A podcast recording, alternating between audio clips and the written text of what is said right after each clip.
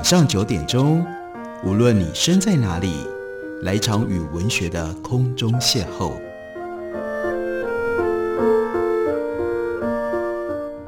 杨照谈书，邀您一同遨游文学世界，认识古今中外的经典之作。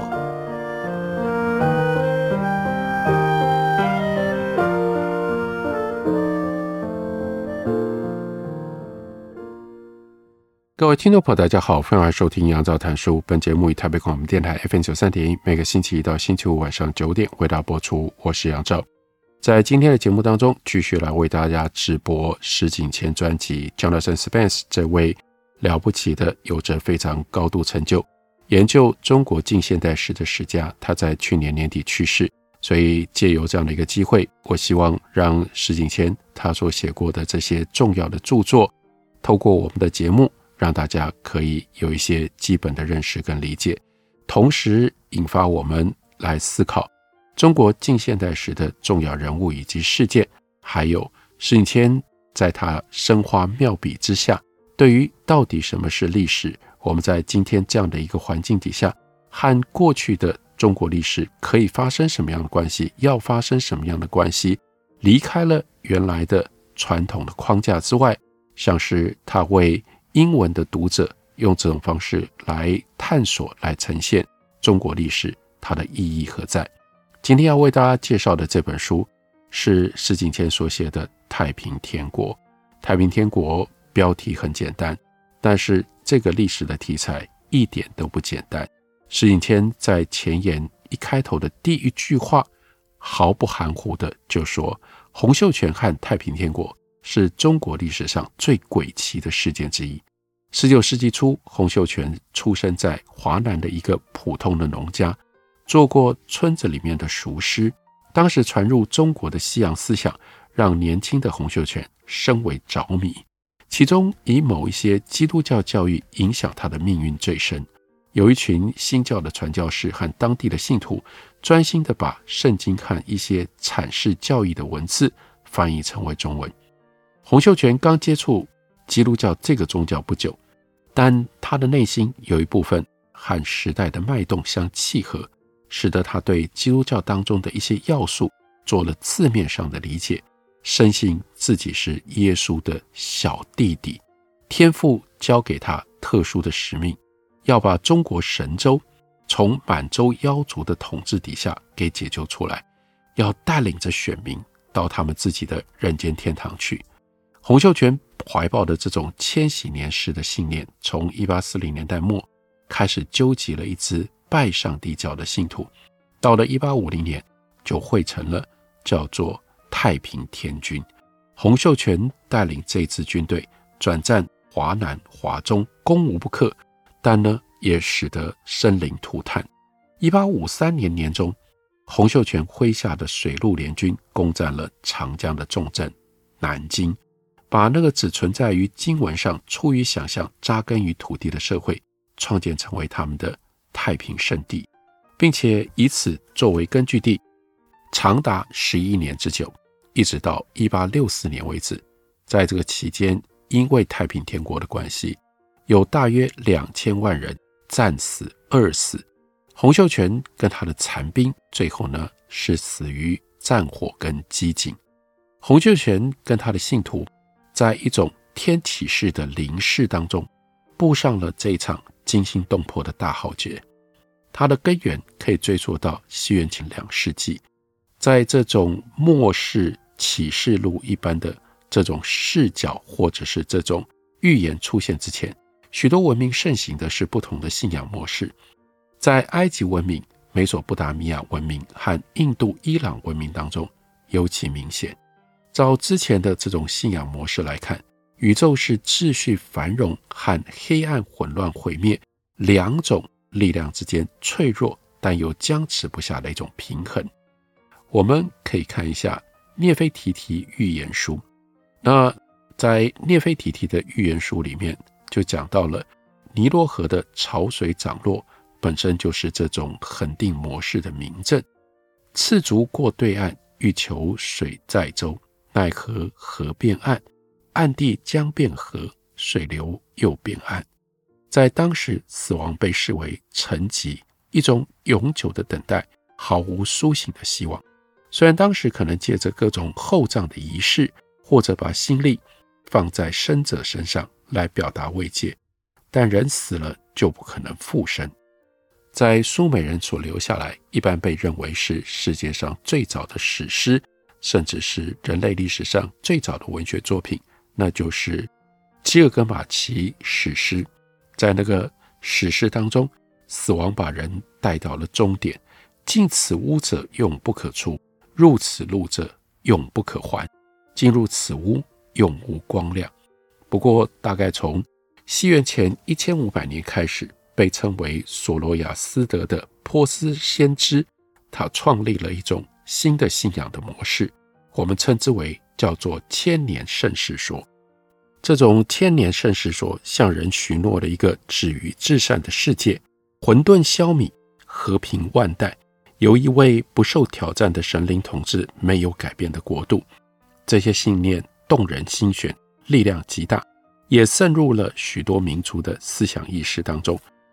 透过亚利亚、巴勒斯坦等部落，又启发了耶利米、但以理、以西结等人做先知式的预言。这些犹太教的先知又影响了拿撒勒的耶稣以及启示录的作者。这些经师和先知预见，在新世界实现之前，两股力量会有一场天启式的殊死斗。善的力量历经艰难之后，终将胜利，而恶的力量。将从世界消失。中国后来也出现了类似的转变。就我们所知，这个转变是在中国独立形成的。中国人一直接受物质相生相灭的观念。成书于西元前一千年的《易经》是这方面最有名的说明。照《易经》的说法，创造的力量至多或跃在渊。如果发生冲突，不言所事，小有言终极。而世间的事物像火一样，焚如、死如、弃如。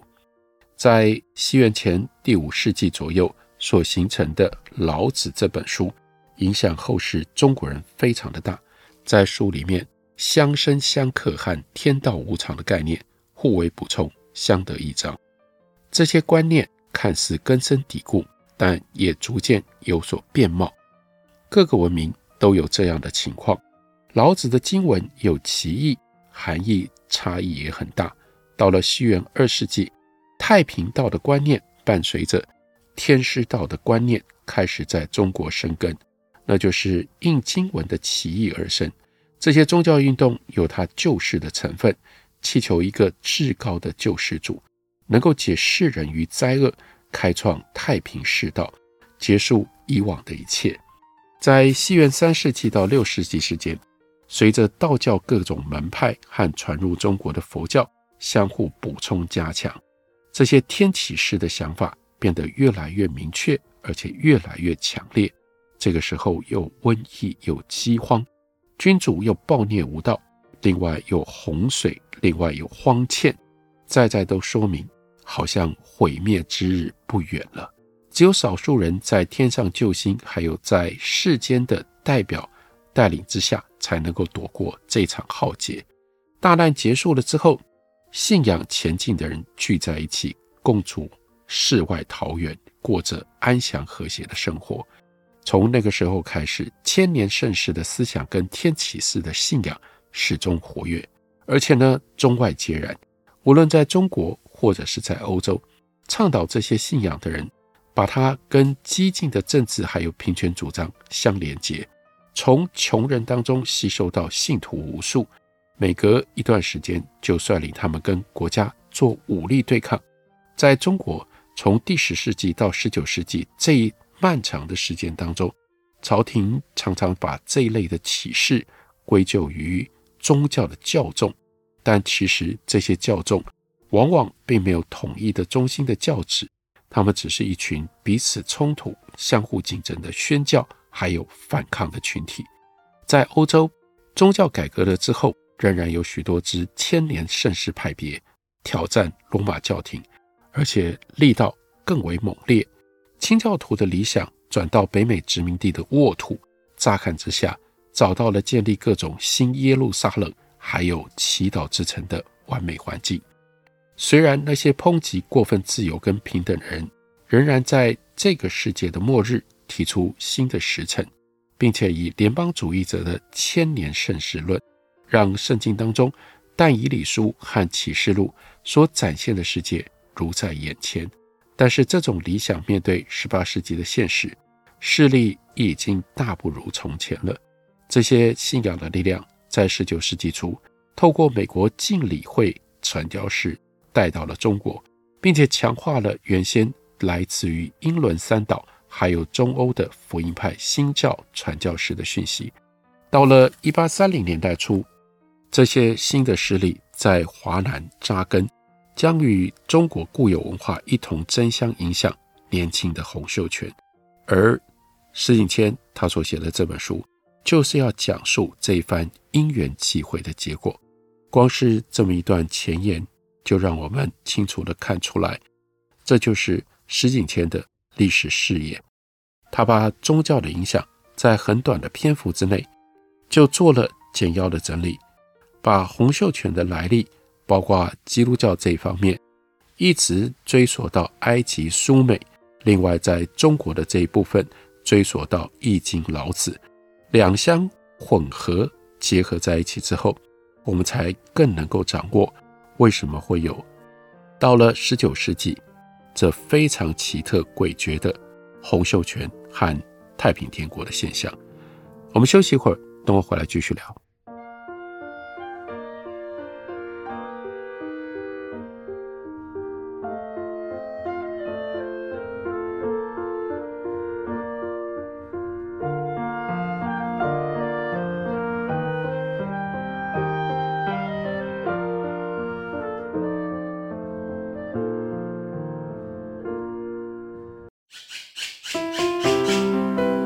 大家好，我是刘克湘。亲近自己的城市，找回城市的温暖。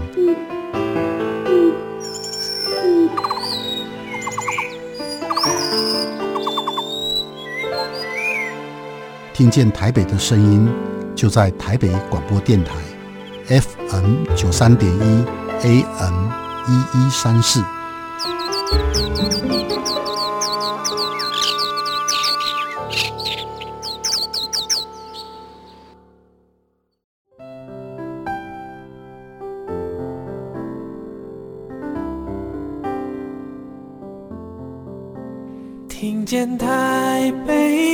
声音，拥有颗热情的心，有爱与梦想的电台，台北广播 FM 九三点一。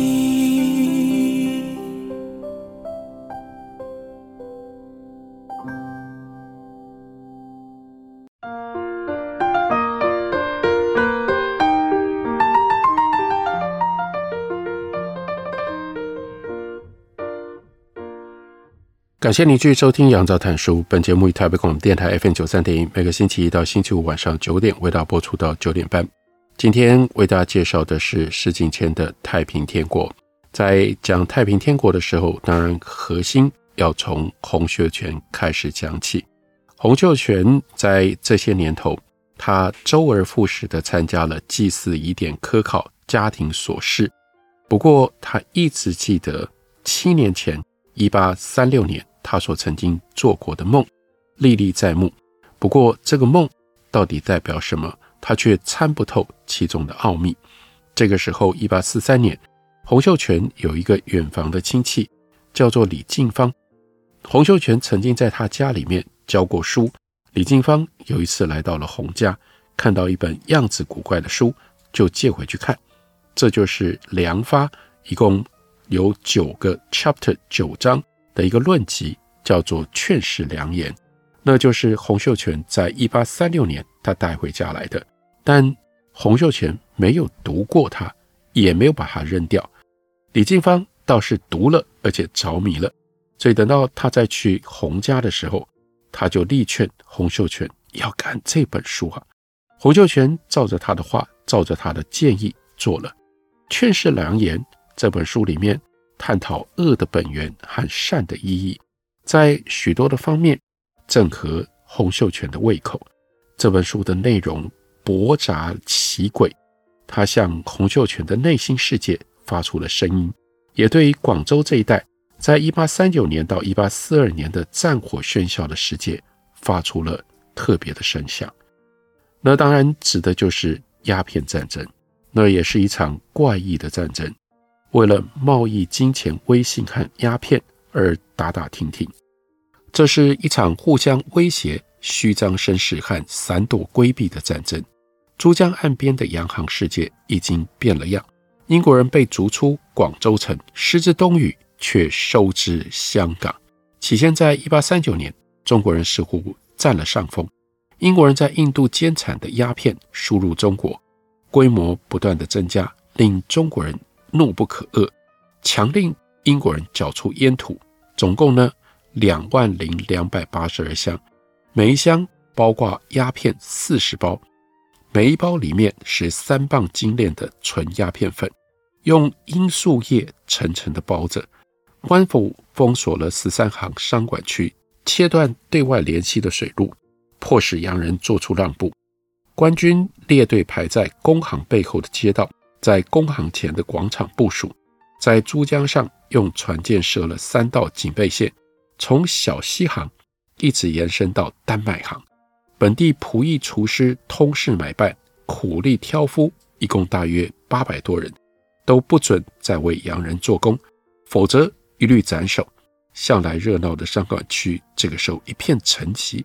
而这些跟外界失去了联系的洋人，就被迫自己动手打扫房间、拖地、给油灯上油、擦拭银器、洗碗盘、做饭。他们的菜色就看有什么样的存货，还有看他们有什么样的手艺了。水煮鸡蛋和马铃薯，烤面包和米饭。至于鸦片，官府费了好多天来处理，把鸦片放到锅里面，混上石油。再向龙王祈求原谅之后，把它冲到水里面。英国人承缴了所有的鸦片之后，就获准离开广州。其他洋人也是如此。但英国商人被冒犯了。伦敦听到了这个讯息，大为震怒，派出一支舰队，把中国的要塞军舰给摧毁。清廷在枪口下签了条约，接着又毁约。英国商人重返工行，但却面对中国人的狂怒，害怕被杀而再度撤出。风水轮流转，到了一八四一年的五月，中国的百姓冲入空无一人的工行，把猪圈到小西行之间的物品洗劫一空，镜子、吊灯、大理石雕像、寒暑仪和钟表，不是被偷就是被毁，再把剩下的东西悉数都烧掉。英军在广州城外的山丘集结，这在中国历史上是头一遭。这些英国人不是昔日只身踱步或者是围观失火的人，而是在江面炮舰掩护底下，身着军服、全副武装的士兵。英国的舰艇由蒸汽铁甲舰，叫做 Nemesis 复仇女神号打头阵。集成了七十多艘中国的帆船跟炮艇，原先江边还有一些中国人没有放火的地方，这个时候被炮火袭击。英军里面有英国跟印度的士兵大胆袭击，从广州城北的江面登岸，绕到城后攻占守卫城池的四处山顶炮台。英国水兵得意洋洋，把中国俘虏的辫子给剪掉，还剥去了一些人的服装。这些水兵穿起了满大人的官袍，戴着顶戴，拖着一条乌黑的长辫，博得同胞们一阵喝彩。这个时候是五月，入热难当，但广州城的命运未定，还在谈判当中。而英国兵跟印度兵在三元里一带巡逻，这个地方在英军营地的北边，就在通往花县的路上。事件频传，冲突重生。军队行过结实累累的田地，破门而入，窃取食物，抢夺衣物，征收家畜而不给钱，遇到良家妇女就上前搭讪，甚至强暴，并且以科学探秘的名义挖人家的祖坟，只想要一窥中国人到底是如何安葬死者，还把一名缠了小脚的女尸从棺木里面起出。三元里的居民敲锣召集团练，有一些人手持长枪，但大多数最先手里面就拿了锄头。西北边有其他的村民加入，有些人带了简陋的洋枪。从北边来了更多的村人，这些人的家乡离花县更近了大概十英里，有些人还受过水战的训练。暑热难耐，但人。越聚越多，五千人、七千人、七千五百人，双方打了起来，一片混乱，暴雨突刺，雷电交加，四周一切景物皆不可辨，道路泥泞一片，积水处处，浸湿了火枪。突厥指挥官仓皇地找寻士兵，英军坚守阵地，不过中国的村民把放羊用的曲杖绑在竹竿上。朝英军挥去，有些士兵因此而受到了重伤。英军里的印度兵拿头巾来擦干火枪，好继续开火。四散的英军再度集结，有一人阵亡，十五人受伤。当然，另外一边中国人的死伤更多，但是呢，没有详细的数字记录。一八四一年五月，两边的人马都觉得胜利在握，英军纪律森严，装备精良。有能力突袭或者是占领城镇，而团练如今有将近两万人之多，分别来自于一百零三个村庄，能够以众击寡。就在双方对峙的方面，则寻外交途径寻找协议，保全广州城，但清廷要赔款六百万两白银，另外要解散团练，而英军则同意撤离山丘。广州知府佘宝纯负责做到这些要求，这些装备残缺的乡勇团练不甘愿地被解散了。但他们看到英军也撤了，广州安然无恙，就觉得自己大获全胜。广州一个很重要的地方是市场考试的地方，但是在达成协议了之后，愤怒的学子直砚台泄愤。这也是这场战争的一部分。中国人自己起了内讧，战事如此收场，越来越多人相信，在国家里面有叛徒背叛了祖宗，受此挫败乃奇耻大辱，愤怒之声四起。对于广州市场的学子来说，砚台是文房四宝之一，所用之砚通常是精雕细刻，家传久远。他们发出不平之鸣。以手边仅有的东西丢向主考官佘宝纯，佘宝纯说动了三元里的团练解散，保全了广州城。但是这些饱读诗书的学子眼中，佘宝纯对洋人太过于卑躬屈膝，佘宝纯大惊失色，连忙乘轿离去。还有一些胆子大的学生想要砸毁他的轿子，有的时候则是官府本身策动。广州当地去追捕叛徒，找出是谁跟洋人做生意，翻译传授中文，替洋人划船。罪无可赦的是领洋人，他们沿珠江航行，在没有标记的水域穿过变化莫测的险滩。如果抓到私通洋人者，有些会将削尖的木棒从他的耳朵穿耳而过，木棒的长度过头，上系小旗。游街示众，以示惩罚。三月里等地的乡勇团练，四处搜寻跟英国人合作的乡民，因此而死于私刑者超过千人。而八旗兵本来跟这场乱世无关，这个时候也呼啸乡间，觊觎谁家的产业，就把这个人控以谋逆。这非常精彩的一段，就在讲。鸦片战争当中的细节，这后面就会联系到家住在花县，因而对于当时所发生的鸦片战争留下非常深刻印象的洪秀全，跟他看待这个世界的方式。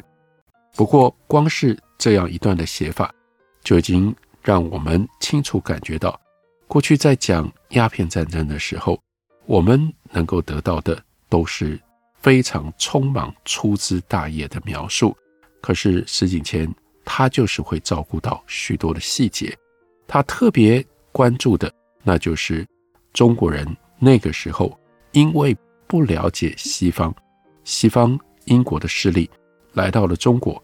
对于中国也不具备有这样的一种客观的尊重，双方在这种误解期间，在细节上产生了多少荒唐的冲突，这是历史值得我们去凝视、去理解其中重要的一部分。今天为大家介绍的就是石景谦的《太平天国》，感谢你的收听，下个礼拜一同一时间我们再会。